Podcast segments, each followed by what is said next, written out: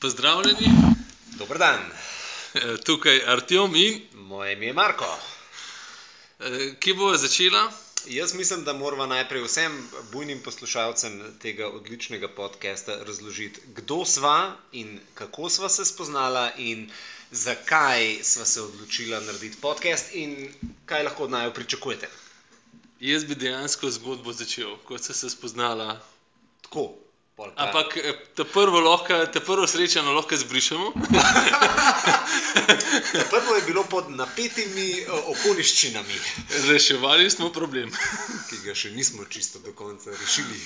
Tako da gremo na naše naslednje srečanje, Interkontinental. Tam sva se srečali. Ja, od spodaj v kleti, ki je bil požar. A ja, točno to. To. Navidezni požar. Navidezni požar, dogo, dogodek, dogodek organiziran strani Co-Founded. Uh, in, in mene, mene predvsem, eh, jaz bom, no, zdaj bom jaz razložil mojo plat zgodbe, ko sem jaz videl, pa ko sem jaz tebe videl. Recimo, no. Okay. In najbolj mi je bilo zanimivo, uh, recimo, kje so se mi dva najbolj videla, je, ko so se spogledala in so rekla, da sem mi dva edina dva idiota. Ja, sem ja. videl, dva, edina dva, ki ne razumemo vse, zakaj to ne delava in zakaj ne greva v ICO, whatever. No, in tle, tle so pa mi dva začela malo razmišljati, ali sva kaj sposobna, ali nisva kaj sposobna. Tako. Uh, in po mojem si že napovedal temo enega od prihodnjih podcastov. um, jaz bom še tako povedal še en intro. Torej, um, samo za- res, ja. ne, da bodo vsi vedeli, zakaj se dogaja. Torej, moje ime je Marko Rand. Uh, jaz se ukvarjam z podjetništvom uh, že nekaj časa, trenutno vodim startup podjetje Borza Terjatov v fintech svetu. Um, in z Artjomom sva se dejansko spoznala ko smo reševali primer ene izterjave oziroma ene, po domačem povedano, fraud primera, uh, ki smo ga imeli na naši platformi. Tako da prvo srečanje je bilo pod takimi hecnimi okoliščinami, mi ga je pa zelo toplo priporočil naj en skupni kolega Vlado Miloševič. Zdravo, vlado, Vlado, pozdravljen. hvala. Tako je. Povabila te bova kot gosta. Um, in iz tega prvega srečanja in drugega srečanja v Interkontinentalu je dejansko preraslo v to, da me je Artjom enkrat potem še povabil na kavo, enkrat mi je zaželel srečen božič po telefonu ja. in meni se je to tako dopadlo in zadnje čase se dobivava vedno na pijačah in ugotavljava, da kadarkoli se dobiva, debatirava, kar šprica elektrika v Ja, znajo. ja, ja. Pa nisva čez vedela, kaj za vraga bi mi dva skupaj res počela, ker v bistvu smo iz drugih svetov. Ja. ne. Jaz isto, jaz sem čil, jaz, jaz ponovadi, ko se pelem uh, iz Ljubljana, cel cajt razmišljal, pismo, kaj mi lahko mi da skup narediva. A to, a un, ne, to ne, to ne, to ne. Dokler na zadnji kavi rekel, naredimo podcast, jaz sem rekel, pride, kot da bi ti že pol leta vedel. Tako da, in ta, to, eh, bom rekel, najno uh, razglabljanje, ki smo ga do zdaj imeli samo ob kavah, smo se odločili, da bomo prestavili na internet za vse vas, ljube poslušalce, Bog se vas usmili, ker Ja. nas naj jo boste zdaj poslušali. In namen tega podcasta je, da se pogovarjava enostavno o stvarih, ki naju zanimajo. In te so lahko vse od uh, najnih poslovnih izkušenj Ja, do ja. zasebnih razmišljanj, Ja. uh, knjig, ki jih rada Ja, prebirava, ja. Karkoli. Interese, težave, procesi reševanja, vidik, želje, kaj lahko dejansko naredimo bolj. Tako, V, v, v, lahko zdaj rečemo malo pred tem, v globalnem svetu. tako, ker naju, mi dva sva dva taka, um, kako bi rekel, vse naju zanima, ne, sva radovedneža. Uh, Einstein je pa menda rekel, da ko se nehamo učiti, začnemo umirati. In mi dva še nočeva začeti umirati. Mi da se še, šele začela živeti. Vidva se želiva vsak dan učiti, tako da naj jo veliko stvari zanima. Če bo kdorkoli, kod- kdorkoli imel uh, kakšne ideje za najn podcast, uh, z veseljem na najn Facebook. E-mail bo nekaj naredila. V času, ko to gledate, Ja. je to že gor. Že gor.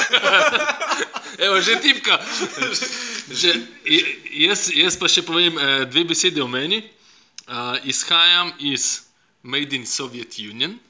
Uh, bivši profesionalni odbojkar, podjetnik, ki se specializira na pomoč tujim vlagateljem v Sloveniji. In, in, in vse zraven, kar paše. Tako da nisem omejen, lahko s predlogi prijete, če je zanimiva stvar, amen. Tako, in zdaj si dal istočnico za najno temo današnjega podcasta, ja. ki je, kako, kakšni smo Slovenci in kakšna je Slovenija v očeh tujcev. In mislim, Ja. da Ja. bom na tej točki predal besedo. No, tle, tle, to, to, to, hvala Bogu, da si mi že pol ure prej to povedal, kaj se bomo mi razgovarjali. Uh, tle, tle, jaz bi rekel, da tako. Obstajajo dvoje različnih oči. Ena so oči tujcev, ki gledajo Slovenijo, in ena so, so tujci, ki so prišli v Slovenijo in vidijo Slovenijo. Uh, uh, recimo še zmeraj Slovenija, mogoče na, na, na zonanjo sliko bi, je mogoče še lepša, kot zgleda. Uh, če gledaš kot celoto, kot varnost, kot uh, pač, um, klima, gospodarstvo in to. In načeloma prvi vtis tujcev je, to je, to je perfekt. a ne. Uh, jaz pa zmeraj pravim, Slovenija je neperfektno perfektna. a ne. Dejansko ni, mi nismo v nobeni stvari najboljši, ampak kot celota smo pa dejansko imamo najboljšo stvar. Uh, in to dejansko to več ali manj tudi preko oči mojih strank vidim, da je, so določene slabosti, ki jih vidimo, ampak so napram kot celota so majhni. ne. In veliko bolj cenijo, cenijo, cenijo celoto, kaj ponuja, bližino, um, ljudi, um, ekologijo, tako kot sem rekel, celotno vse, tudi administracija, tudi davki in vse stvari. Tako da tulele, tulele je fajn Slovencem povedati, da imate fucking dobro državo. Ja, jaz mi, pa mislim, da je ta te, današnja tema, to je uh, super zanimivo, kar si povedal. Mislim pa, tako, današnja tema je po mojem, bi jo lahko skoraj razbila na dva dela. Ja. Eno je verjetno Slovenija kot država Ja. in uh, kvaliteta bivanja, ki jo ponuja Slovenija nekemu normalnemu človeku, ki tukaj biva. Ja. Um, drugo je pa dejansko, so, kako bi rekel, temu karakterne lastnosti samih slovencev. A imamo neke, bom rekel, tipične um, poteze, Mhm. ki nas delajo drugačne od Italijanov, od Mhm. Avstrijcev, od Hrvatov in od vseh ostalih, in ki jih mogoče sami še dost ne porajtajo. Pa mogoče bi jaz tukaj samo na to, kar si ti začel, Ja, ker je ja. v bistvu ta kvaliteta bivanja. Ja. Jaz mislim, da se res Slovenci. Nekateri bolj, nekateri manj, uh, ampak po večino, po mojem, premalo zavedamo, Ja. koliko imamo srečo. Ja. Ne, um, jaz, ne da sem nek velik svetovljan, uh, pa da sem Jaz- veliko hodil. Ne, ampak uh, recimo, da nek del uh, svojega pohajkovanja in backpackinga sem naredil, pa tudi zdaj, ko še hodim po kakšnih poslovnih poteh v tujino. Ne, um, je vedno fajn iti v tujino, vedno je fajn videti kakšne nove stvari, pa spoznati nove ljudi, pa se izobraziti in malo širiti obzorja. Ampak na koncu se je vedno tako lepo vrniti domov. In ne vem, če je to vedno samo zato, ker je pač dom je vedno dom.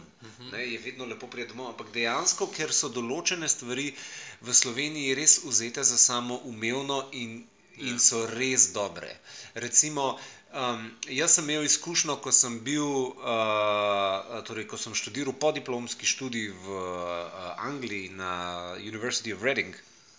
Je bil sicer modularni študij, ampak sem praktično vsak mesec ali pa vsak drug mesec sem bil gor, ne, tako da sem precej časa preživel uh, v Londonu, pa v okolici Londona in recimo meni je, jaz imam tako veliko afiniteto do Ja. yeah. Velike Britanije, ravno zaradi tega, ker sem podiplomski, pa tudi dodiplomski študij delno gor delal.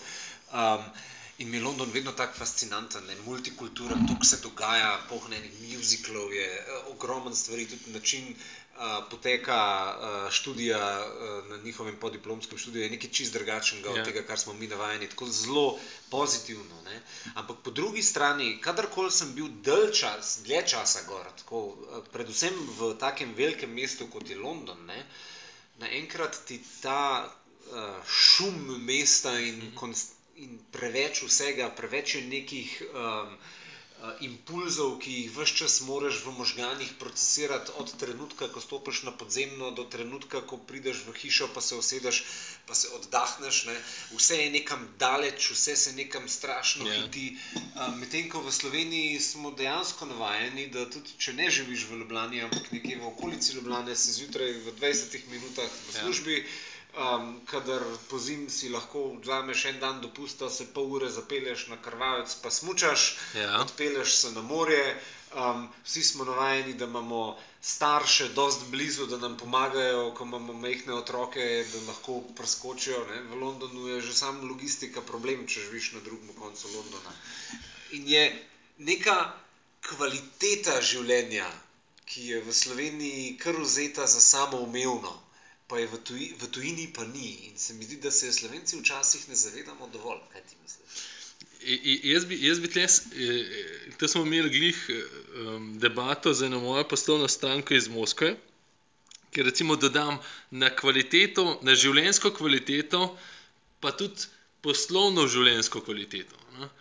In eh, moje največje vprašanje je, pač kot mladi podjetnik, recimo, da vedno se učim in zmeraj sprašujem, koliko imaš ti sestankov, koliko je to klicev, koliko je to mailov, koliko je to za narediti. a ne. In uh, poslovni partner pravi, gledaj, jaz v Moskvi naredim dva sestanka na dan, max. Ja. a ne. In jaz rečem, dva, kako dva sestanka. Je rekel, gledaj, priješ tja, on dve ure zamudi, pol ti moraš tja, v kolono se, se padeš, mogoče prideš, ne ga čakaš eno uro, pol se pol ure sestankuješ, greš nazaj v kolono. In dejansko produktivno gledano v Sloveniji, realno, to včasih jaz tako Ja. posne, počnem, jaz lahko zjutraj grem v avto, pičim v Portorož, naredim sestanek, vmes pokličem, grem v postojno, v Ljubljani tri, tri sestanke naredim, še Ja. zmeraj se peljem na bled, po rodolcu, dejansko pet, šest sestankov in ni panike narediti, Ja. kjerkoli sem. Ja. a ne. In z tega poslovnega vidika mi veliko pravi, da tle ljudje, ki pridejo tujci sem, so veliko bolj produktivni z vidika tudi poslovnega vidika. Ja. Plus imajo še zmeraj čas, ki ga ne na cestah. Mislim, pa tudi druga stvar je. No, to je ena zelo zanimiva, več ali manj iz držav tretjega dela sveta. Voziti se po Evropi, po avtocesti je nekaj drugega, kot po Rusiji. Ja. A ne, Tudi če je tri ure vožnje, ampak tri ure vožnje po ruskih cestah je tako challenge, Ja. ja. tle je užitek. Ja. a ne. Ja. Tle ti imaš lahko dva telefonska klica med tem in ti uživaš v tem, tam ne. Tam ne. Tam ne. Tako da je tudi ta, kaj lahko ti dosežeš v Sloveniji z časom, napram drugje, jaz mislim, pa tudi vidim na sebi, lahko veliko več. Vrhunsko. To ful mi je všeč, to, kar si povedal. V bistvu mislim, da ker je v današnjem času čas dejansko ja, največ ja. ja. vredna dobrina. Ja, ne, ja. Da ti okolje, ki ga ponuja Slovenija, omogoča ja. dobro izkoriščenost tvojega časa. Ja, to, ja. Ja, to, je, super. to, je, to, je, povedano. to, to dejansko jaz že ne dve leti sam po sebi gledam, pa probam nekako optimizirati. In dejansko je najboljši balans ta, da, da še zmeraj hitro urediš, da še zmeraj administracijo imaš dokaj blizu, da lahko še zmeraj športaš, še zmeraj greš smučati, še zmeraj greš na morje, še zmeraj greš na kavo v Italijo, na karneval se zapeleš tri Ja. ure. Ti dejansko te puzde, ki jih rabiš, recimo, da nas zadovolji neke vrste življenja, imaš dokaj tle na voljo. Mislim, in ena stvar, ki je zelo dobra, ker več ali manj moje stranke, z- prvi impact, ki je, edina problem, ki se oni reče, Artem, a nam bo tle v Sloveniji dolg čas. In pol ti tako malo vse pomisliš, gledaj, München, Liga prvakov, 4 ure stran. Mozart, koncert v v Salzburgu, 2 ure stran. Uh, morje imaš od Rovinja do Pule, do karkoli tle. Uh, Milano, diskoteka, kjerkoli, Zagreb in to. In pa tako, po dveh, v, v, treh, recimo tako, v treh urah si posod. Ja. Ne, in To- tle ti ne, ne sme biti. Dolg čas. Mislim, če je dolg čas, je izgovor ja. za to, da se ne usedeš v avto. E- Eno, ne, en, en minus, edino tle lahko je prvič tak minus, da damo. Recimo, transport poleg avta je kar problematičen. Ja, to je pa res. Ja. a Ne, da se ti recimo v Tržiču, Ja. pa, pa si načeloma tako 20 minut od Ja. Ljubljane, Brez avta. brez avta, ni glih, ni Ja. glih, evo, to je, če že začnemo malo gledati tudi pluse, minuse, edina stvar, ki bi malo izpostavil, kjer uh, bi lahko kaj drugače naredili. No. Ampak drugače pa Kot vse ostalo, mislim, Slovenija, top. we love you. Ja. Ne, mislim, Zdaj pa, ja, no dej. zdaj pa povej. deva povedati še kaj o Slovencih. A Kako Slovencih, je, kako, kakšno predstavo, pa mogoče bi tukaj jaz dal. no dej regijo, um, ne, ne, tle nima Slovenije. Slovenija je majhna, ampak tako raznolika. Ja, Mislim, mi smo živeli v Mariboru, moja sestra živi v Mariboru. Drug planet. ja. Jaz živim v Radovlici. Recimo, zanimiv primer. Radovlica, Bled. Dva različna planeta, 5 km razlike. ja. Bled gor je, 3 km razlike, drug svet. Bled gor je Bohinjska Bela, drugi ljudje. Bohinjska Bela, Bohinjska Bistrica, drugi ljudje. Tako da tlele, tlele, tlele, tlele Ja, dejansko. zelo zanimivo. Tlele, recimo, evo, gremo naprej. Uh, Bohinjska Bistrica. Kakšne so razlike, bom rekel, kakšne, eh, ker verjamem, da je sigurno so, vedno so razlike med posameznimi regijami, ne, Ja, pa, pa, ja. pa posameznimi mesti, pa kraji. ne.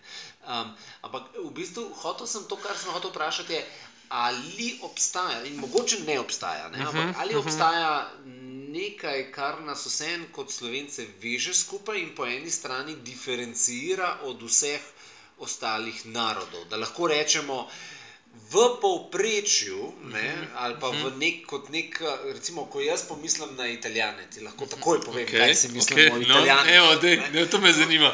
Um, jaz sem preživel tri mesece v Italiji, v Reggio di Italia, kjer sem okay. se učil italijanščino, potem ko mi je srce Ciao, zlomila, uh, ena italijanka, Silvija, živijo.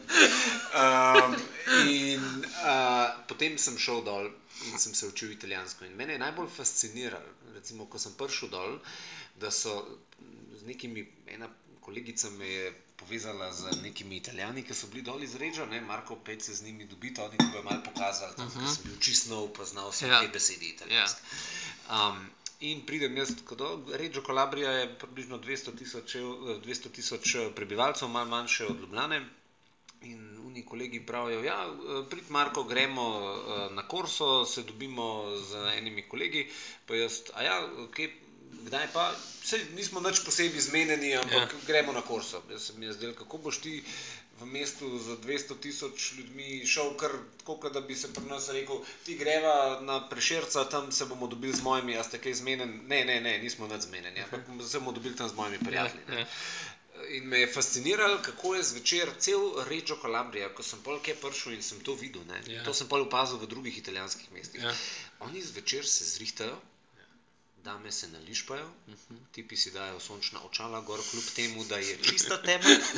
In potem grejo na korso in delajo džirote in grejo od enega konca do drugega konca in se obrnejo in tam srečaš in spoznaš vse, ker tam, če si, kaj pomemben, pol si tam.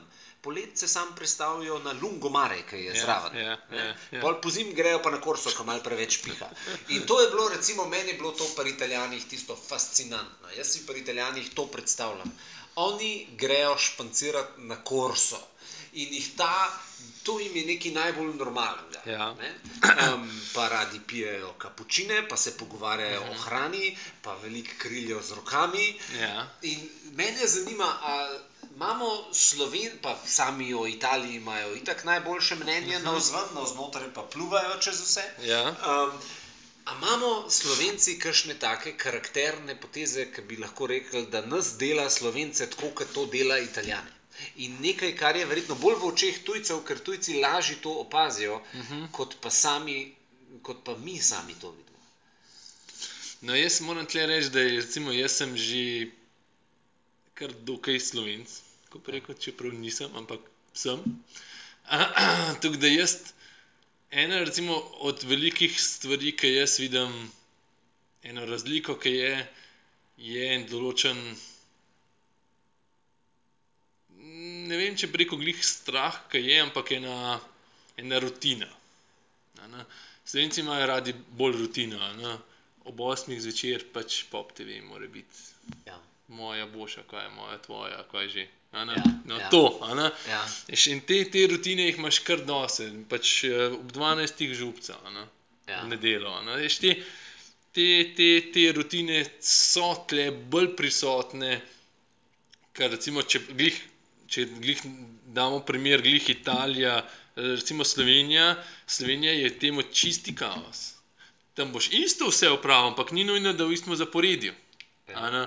Uh, tako da, tako da ta rutina, pa najbolj, kar po moje za vse tujce najbolj fascinira, no to je pa eno izmed mojih svetovnih fenomenov, je, kako smo mi povezani, ko so športni dogodki. A, To nobena nacija, nobena nacija ni tako povezana. In to ne govorimo zdaj, recimo, imaš, imaš ne vem, škotska je rugby, ja. Pri nas ni važen. Ni važen. Pač, Ja. Če se gre za zmago, ni, smo vsi skupaj. Ja. In je Tina Maze, to so rokometaši, to je bila Union Olimpija, to je bil Maribor futbal, reprezentanca, olimpijske igre, veš, planica. Mislim, Zanimivo. mi smo, mi smo, To je res, mi smo, nisem pomislil na to. mi smo eno. Ampak dobesedno, če enega vprašaš, mi smo vsi eno. Ker verjetno dejansko, eh, ker recimo na svojem primeru, Ja, nisem nek, eh, rad gledam športne Ja, dogodke, ja. nisem pa nek fan, da bi vse čas sledil nogomet ali pa vse Ja. čas košarko ali pa Ja. vse čas plenico.